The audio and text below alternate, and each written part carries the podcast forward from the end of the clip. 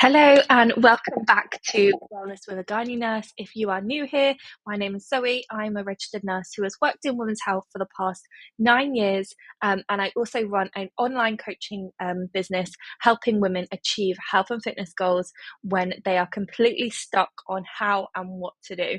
So this episode is slightly different to the normal typical episode that I put out on this podcast, but I really wanted to dive in this week to um, some of the eight-week reviews that I've been doing with my clients. So I typically do coaching blocks in eight weeks and um, we are typically eight weeks mostly into the year this week. Um, and sorry, I was just playing with my um, AirPod then. Um, and I just thought we had such great conversations um, and I, I know so many people would value and really learn a lot to be able to implement this into their own journey. Um, so we know that, you know, health, looking after our health is so important for longevity. Um, and it's so difficult for so many women to, you know, navigate the myths, misinformation out there to really know how they should be looking after their body, how they should maintain a healthy weight, how they should be exercising, what they should be eating. And a lot of this came up in the eight-week reviews that I did. So there's a couple of topics that I've picked out on, and I just think that going through them might just be really helpful to somebody. So one of the first things that I um, wanted to talk about was the fact that we are very, very busy. We live in a very, very busy world. And I typically work with two types of women, women who are in their kind of later life. They've got grown up kids, but are in peak of their career, you know, and very busy, stressful jobs, routines that are not kind of flexible. And then I typically work with um you know the younger mum who um has small children and again doesn't have a very flexible routine and has a routine that evolves around children. So being smart with routine is something that is really important for my clients.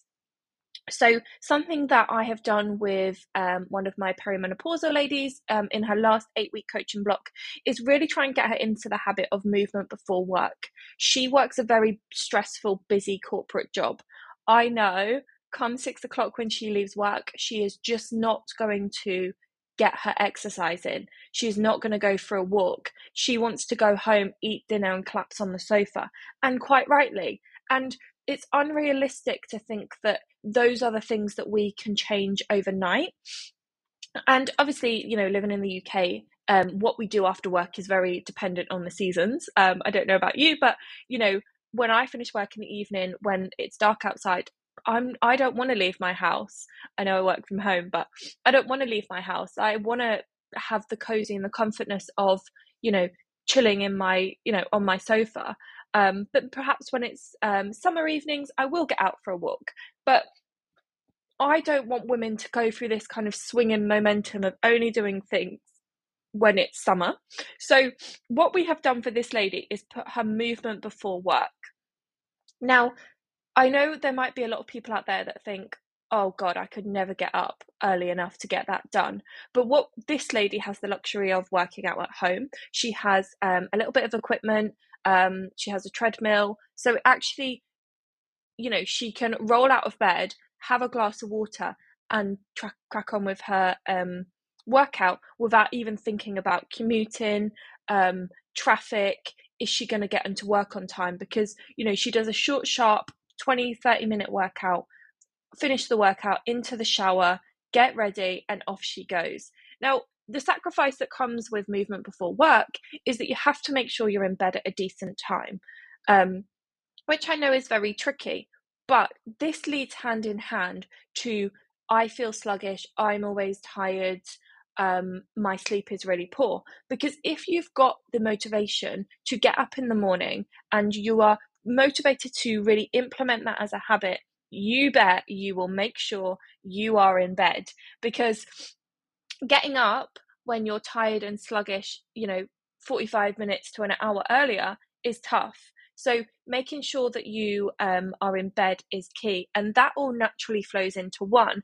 And that's why I honestly think if you are a very busy corporate woman, or you don't even have to be corporate, um, and you are struggling to get movement in after work, find and create the habit of putting more movement before work, because this is honestly um, like vital. Um, and we know that exercise is so important for our longevity, you know, our stress management, um, our mental health. So making sure that that's in there, starting your day on a really positive foot, you know, is key. And it's not that you have to get up and do it every day, but getting into the swing of things, um, you know, for this lady, we did put it in every day. She doesn't do a workout every day, but she'll do like um, a walk on her treadmill, just because I wanted to get her into the habit of before work, we get up and we move our body. Um, and now, you know, eight weeks on, she's doing that kind of with ease. Obviously, it's never going to be easy, you know, to make sure you get in bed on time and make sure you get up in the morning when the alarm goes off. But actually, it's not as challenging as it was week one. And I know it can feel very, very daunting when we put these, um, you know, we try and create these habits and it's like, wow, I'll never be able to stick to that. But, you know, building up on those habits over time is absolutely key in this um, scenario. So that's one thing that I've discussed with a client this week that I know would be able to um, help a lot of um, other people. Um, the other thing that I've discussed is around being intentional. Now, this is one of my favourite buzzwords. I don't know if you've heard other people talk about it, but if you want to succeed at anything, you have to be intentional.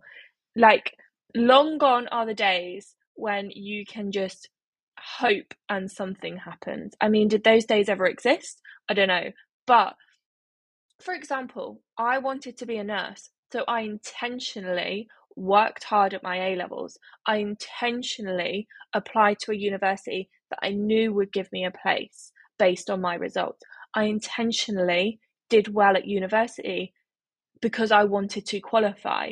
I intentionally put effort into my um, post-grad interviews because I knew where I wanted a job, and that was in gynecology, and I wasn't going to work anywhere else. So can you see, like, every other thing that we succeed at in life, we are intentional about it.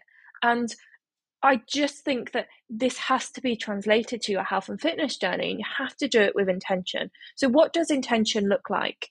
Intention looks like planning, being very, very good at planning. I'm a big fan of a Google Calendar. You know, in there is when I'm going for my walks, when I'm doing my exercise, when I'm prepping my meals, um, when I'm going to bed, when I'm getting up. That's me being intentional and saying, I'm not just going to wing this. I'm not going to hope for the best that, you know, I'm going to survive Hyrox at the weekend. I'm going to be intentional and make sure that I have covered every single, you know, avenue to make sure that I get there. Now, do I need to be that particular about things in my schedule right now? No, I don't. But I know when I'm more intentional about things that it it really does heighten the way that I show up. Um You know, and I would always, I would always say, like, to some clients, you know, if if this is the first time that you are succeeding at a health and fitness goal, this is the first time perhaps you are actually making headway on a fat loss goal, or, you know, this is the first time you are intentionally working out, then you have to be almost hyper intentional. Now, by that I mean, I want you to be anal about, okay, this is the time I do my workout and this is when I have to do it. It's like a dentist appointment.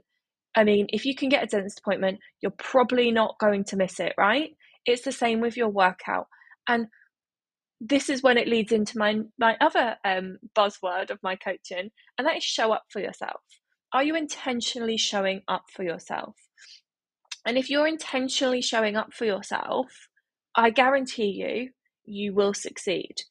But thinking to yourself, okay, am I intentionally doing this? Because I I see a lot with clients who perhaps, you know, have a couple of really good weeks of tracking their food, if that's what they're doing, getting their steps, and then week two or week three, it's all gone to pot. And I'll say, well, did you intentionally plan that in this week? Did you in, did you intentionally tell yourself, today I'm getting ten thousand steps? Did you intentionally track your food before you started eating today? And the answer is always no. And that's, you can see the correlation between intention and actually achieving your goal. Um, so that's something else that we have spoken about. So turn up for yourself intentionally. Like, and just remember, it may feel exhausting, but actually it's really empowering um, to just be like, okay, well, today I'm intentionally going to do this. I'm really sticking to it. Um, so what else have we discussed this week is increasing capacity. Now, I um, have a, I actually took quite um, a few clients on um, in the last eight week block who have very office-based jobs. Now, this is always very tricky when it comes to movement um, because, you know, you're sat at your desk from, I don't know, nine till five, eight till six. You're probably getting up for lunch, but you're only wandering across to maybe the the like office, or you're wandering down to the shop downstairs. Um, so you don't quite understand what your capacity is. Now, once you've raised your capacity a few times, and I'll explain how to do that and what I mean by that in a moment, trust me, you will feel like you have so much more ability to achieve things. So in this case, this was a client who was doing around two thousand steps a day. She was getting up and doing CrossFit in the morning, but only doing two thousand steps. Now, exercise is really important, but daily activity for longevity, for health, is incredibly important. Also, if you're on a fat loss journey, is incredibly important. We know in terms of overall calorie burn for the day, daily activity will always trump an hour of exercise. So the more you can push up your daily activity, the higher you can keep your calories. So I'm always key to increase this capacity for clients. So this lady has gone from two thousand steps a day to eight thousand steps. Now, when I first started working with her, had I said, right, today we're going to do eight thousand steps, this is the goal, off you go, that wouldn't work. We have to increase your capacity over time. So if you're doing two thousand, do four thousand. If you're doing four thousand, do five thousand, do six thousand. So over the eight weeks, we have slowly built in more steps. So this looks like making sure that at lunchtime we do a thirty minute walk, um, you know, and make the most of that lunch hour. It also means if you do movement at lunchtime, you're going to come back, be more productive, and actually get your work done in the afternoon. That daylight is super important, um, you know, midway through um, a heavy workload. Um, so, you know, we also worked on pottering around the office a little bit more, making the excuse, you know, to walk across to the other side of the office, or even if um, days she was working at home, it was that, you know, every hour she got up, but she moved around. And before she knew it, we were pushing that capacity quite a lot. And again, this falls back into intention. Like, she had to intentionally increase this capacity. It, it wasn't going to happen overnight.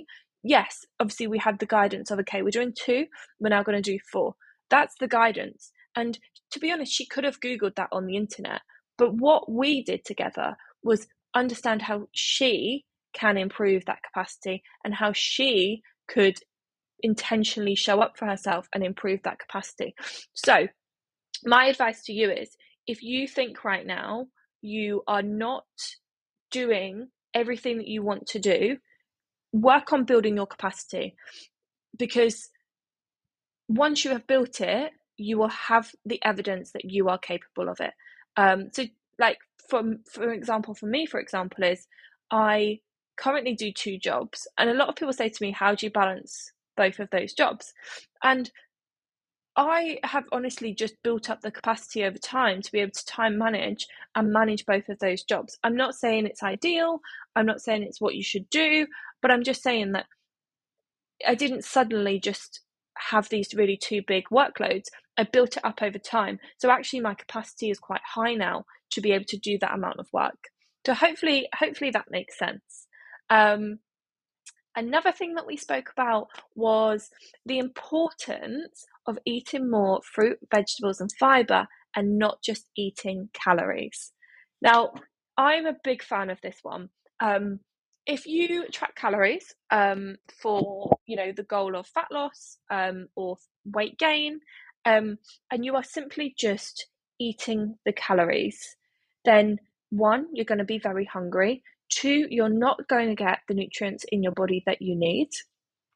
So it's really important that you find a balance between making sure that you are maximizing nutrition within your calories. So the way that I like to do this, and the way that I would recommend that you do this, is, okay, think about how many meals do you want to eat in a day. This will vary. You could eat five if you wanted. Um, but we'll just we'll just use me for an example. So I like three meals and one snack, or I like four meals. So I typically get hungry between three and four o'clock. So at that time, depending on how hungry I am, I either want a snack that's high in protein, or I want another meal. Um, and just of late, I've just been going with a snack. So let's go with that today. So I know I'm going to have three meals and one snack. Okay, the next thing I need to think about is, okay, what's the protein source going to be in each one of those meals? Got it. How am I then going to add in some micronutrients to each of those meals? So that might be fruit with my breakfast, it might be salad with my lunch, it might be veg with my dinner. Um, how am I then going to build that meal out so it makes me feel like it's something I really want to eat, I'm going to enjoy it? How do I balance that? Um, and that's how you go about tracking calories. It's not, oh, I fancy a Mars bar, I'm going to track that and put that in. Because yes, that has its place, but doing that consistently enough is not going to nutritionally support you to be able to um, long-term actually achieve like a fat loss goal, if that's why you're tracking calories, um, because you're just going to cut yourself short in terms of hunger. Um, and, you know, you're not actually changing your food habits, which then long-term, when you come to maintain your weight, Um, without tracking, is going to be very, very, very difficult. Um, so that's something else that we have worked on in the past eight weeks with this client. Now, this one is my absolute favourite, um, and I'm going to end with this one. I'm just going to have a little slurp of my coffee, actually. Yeah, hopefully you can't hear that. Anyway, um, this one is my absolute favourite, and I could talk about this forever. Now, we spoke about um, being stuck in this place between you only live once, but I want to achieve my long-term goal. And it's that mindset of like, life is worth living, enjoy the cake, enjoy the treats, eat out, go for the drinks. Um, but it, equally, I'm very unhappy in my body, and I, on a day-to-day basis, want to feel healthier. Now, what do you do at that moment in time? And me and this client have spoke about this almost weekly during this last eight week block. And I know she has found it very, very difficult to try and challenge the perspective and move more towards, um, you know, moving away from short-term gratification. Now, I don't know if any, if you're listening and you follow me on Instagram, but I actually spoke about this yesterday about sometimes short-term gratification is what we should should choose. But if we have a long-term goal, constantly picking short-term gratification is not going to move us closer to that long-term goal. Now, I agree. Life is worth living, one hundred percent. Like, live life to the fullest. But why does that always have to mean cake, chocolate, multiple drinks? Because if I think about life worth living, it's I want to walk on the beach with my dog when the sun's shining. Like, that to me is a big dopamine boost that I would get from perhaps cake that would make me feel like life's worth living. Um, you know, I don't know what else, what else do I do? Um, picking out the small moments is what I do to make sure that I appreciate life and I'm in this mindset of life is worth living. But it doesn't always have to be the short-term gratification of food. And I think this is something that I have definitely challenged myself with over the years, is that a lot of my social life was around drinking. Um, and I had a really good time. I'm not digging anyone else out who that is their social life.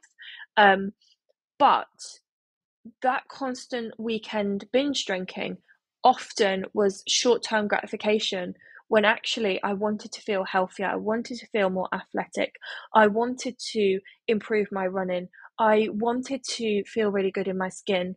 I wanted to not have dull skin. But every weekend I was choosing this short-term gratification because that was my default for socializing. That was my default for I'm living life and I'm living it to the full. But if I look at where I'm at now, I definitely have more balance of, okay, I do live life to the full, but I am still working on my long-term goals. And it's a mindset you constantly have to challenge. Um, and a couple of, a couple of ways you can challenge this is, first things first, assess what your your vision of a life worth living looks like, because I can guarantee you nobody puts down on their life worth living goals, I want to eat cake. Like, nobody does that. People write things like, I want to live on the beach, I want to live in London, I I want to have three children. Like, people write those things down. So why in the moment do we suddenly think, oh, my life's, you know, I'm living life to the full, so I'm going to have three pieces of cheesecake. Okay.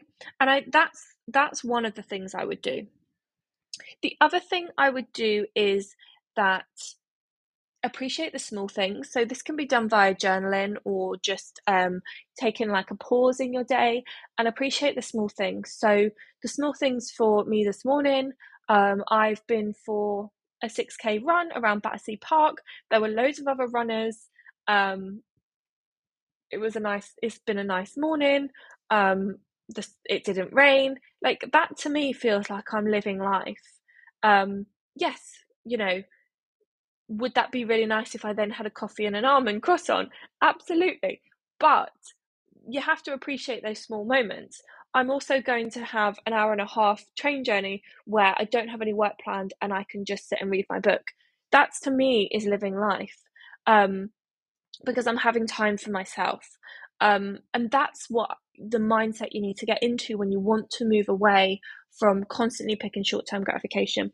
The other thing um, that I would just finish on is that actually learning to choose your long-term goal is an act of self-love. Um, understanding that you are worth those long-term goals. You are worth feeling more comfortable in your skin. And if you're constantly just picking the short-term gratification, you're never, ever going to get to that point where you feel really content, really happy, really proud of yourself for choosing that long-term goal. Because I bet you, when you reach that long-term goal, because you've been more choosy about your, your short-term gratification. And I want to be really clear here. I'm not saying you never pick short-term gratification. There are moments when you pick short-term gratification. For example, if my friend who is currently traveling, I don't know if she's going to listen to this, currently traveling, mes- messaged me and said, oh, I'm about tonight, um, do you fancy a glass of wine? Like, I'm going to turn around and be like, yeah, that'd be great, because I want to catch up with her and I want to hear about her travels. But, and in that moment in time, I'm going to pick the short-term gratification. But if my boyfriend turns around to me tonight and says, oh, should we just get a takeaway? Because, you know, we can't bother to cook. Um, but I can, at that moment in time, think, okay, I'm not going to pick the short-term gratification by getting the takeaway. I'm just going to nip to Tesco's, get something really quick and easy to cook that's in line with my long-term goal. And the more you flex that, the more you decide between, okay, this is this is worth the short-term gratification, but this is not. The more you kind of put the coins in your pot of, I'm capable of this, I'm capable of this, and you gain the evidence that you are capable of choosing your long-term goal. And then what happens is you start to achieve your long-term goal. So you get the reward for, for picking your long-term goal, and it goes in a cycle. So that's something that we have really been working on as well. So yeah, I think I'm going to leave it there. I just wanted to do kind of a short, sharp episode, just going through some struggles, going through some things that I know are very common with, um, you know, a lot of women out there trying to achieve health and fitness goals. So I do hope that you have um, picked up some light bulb moments in this kind of episode.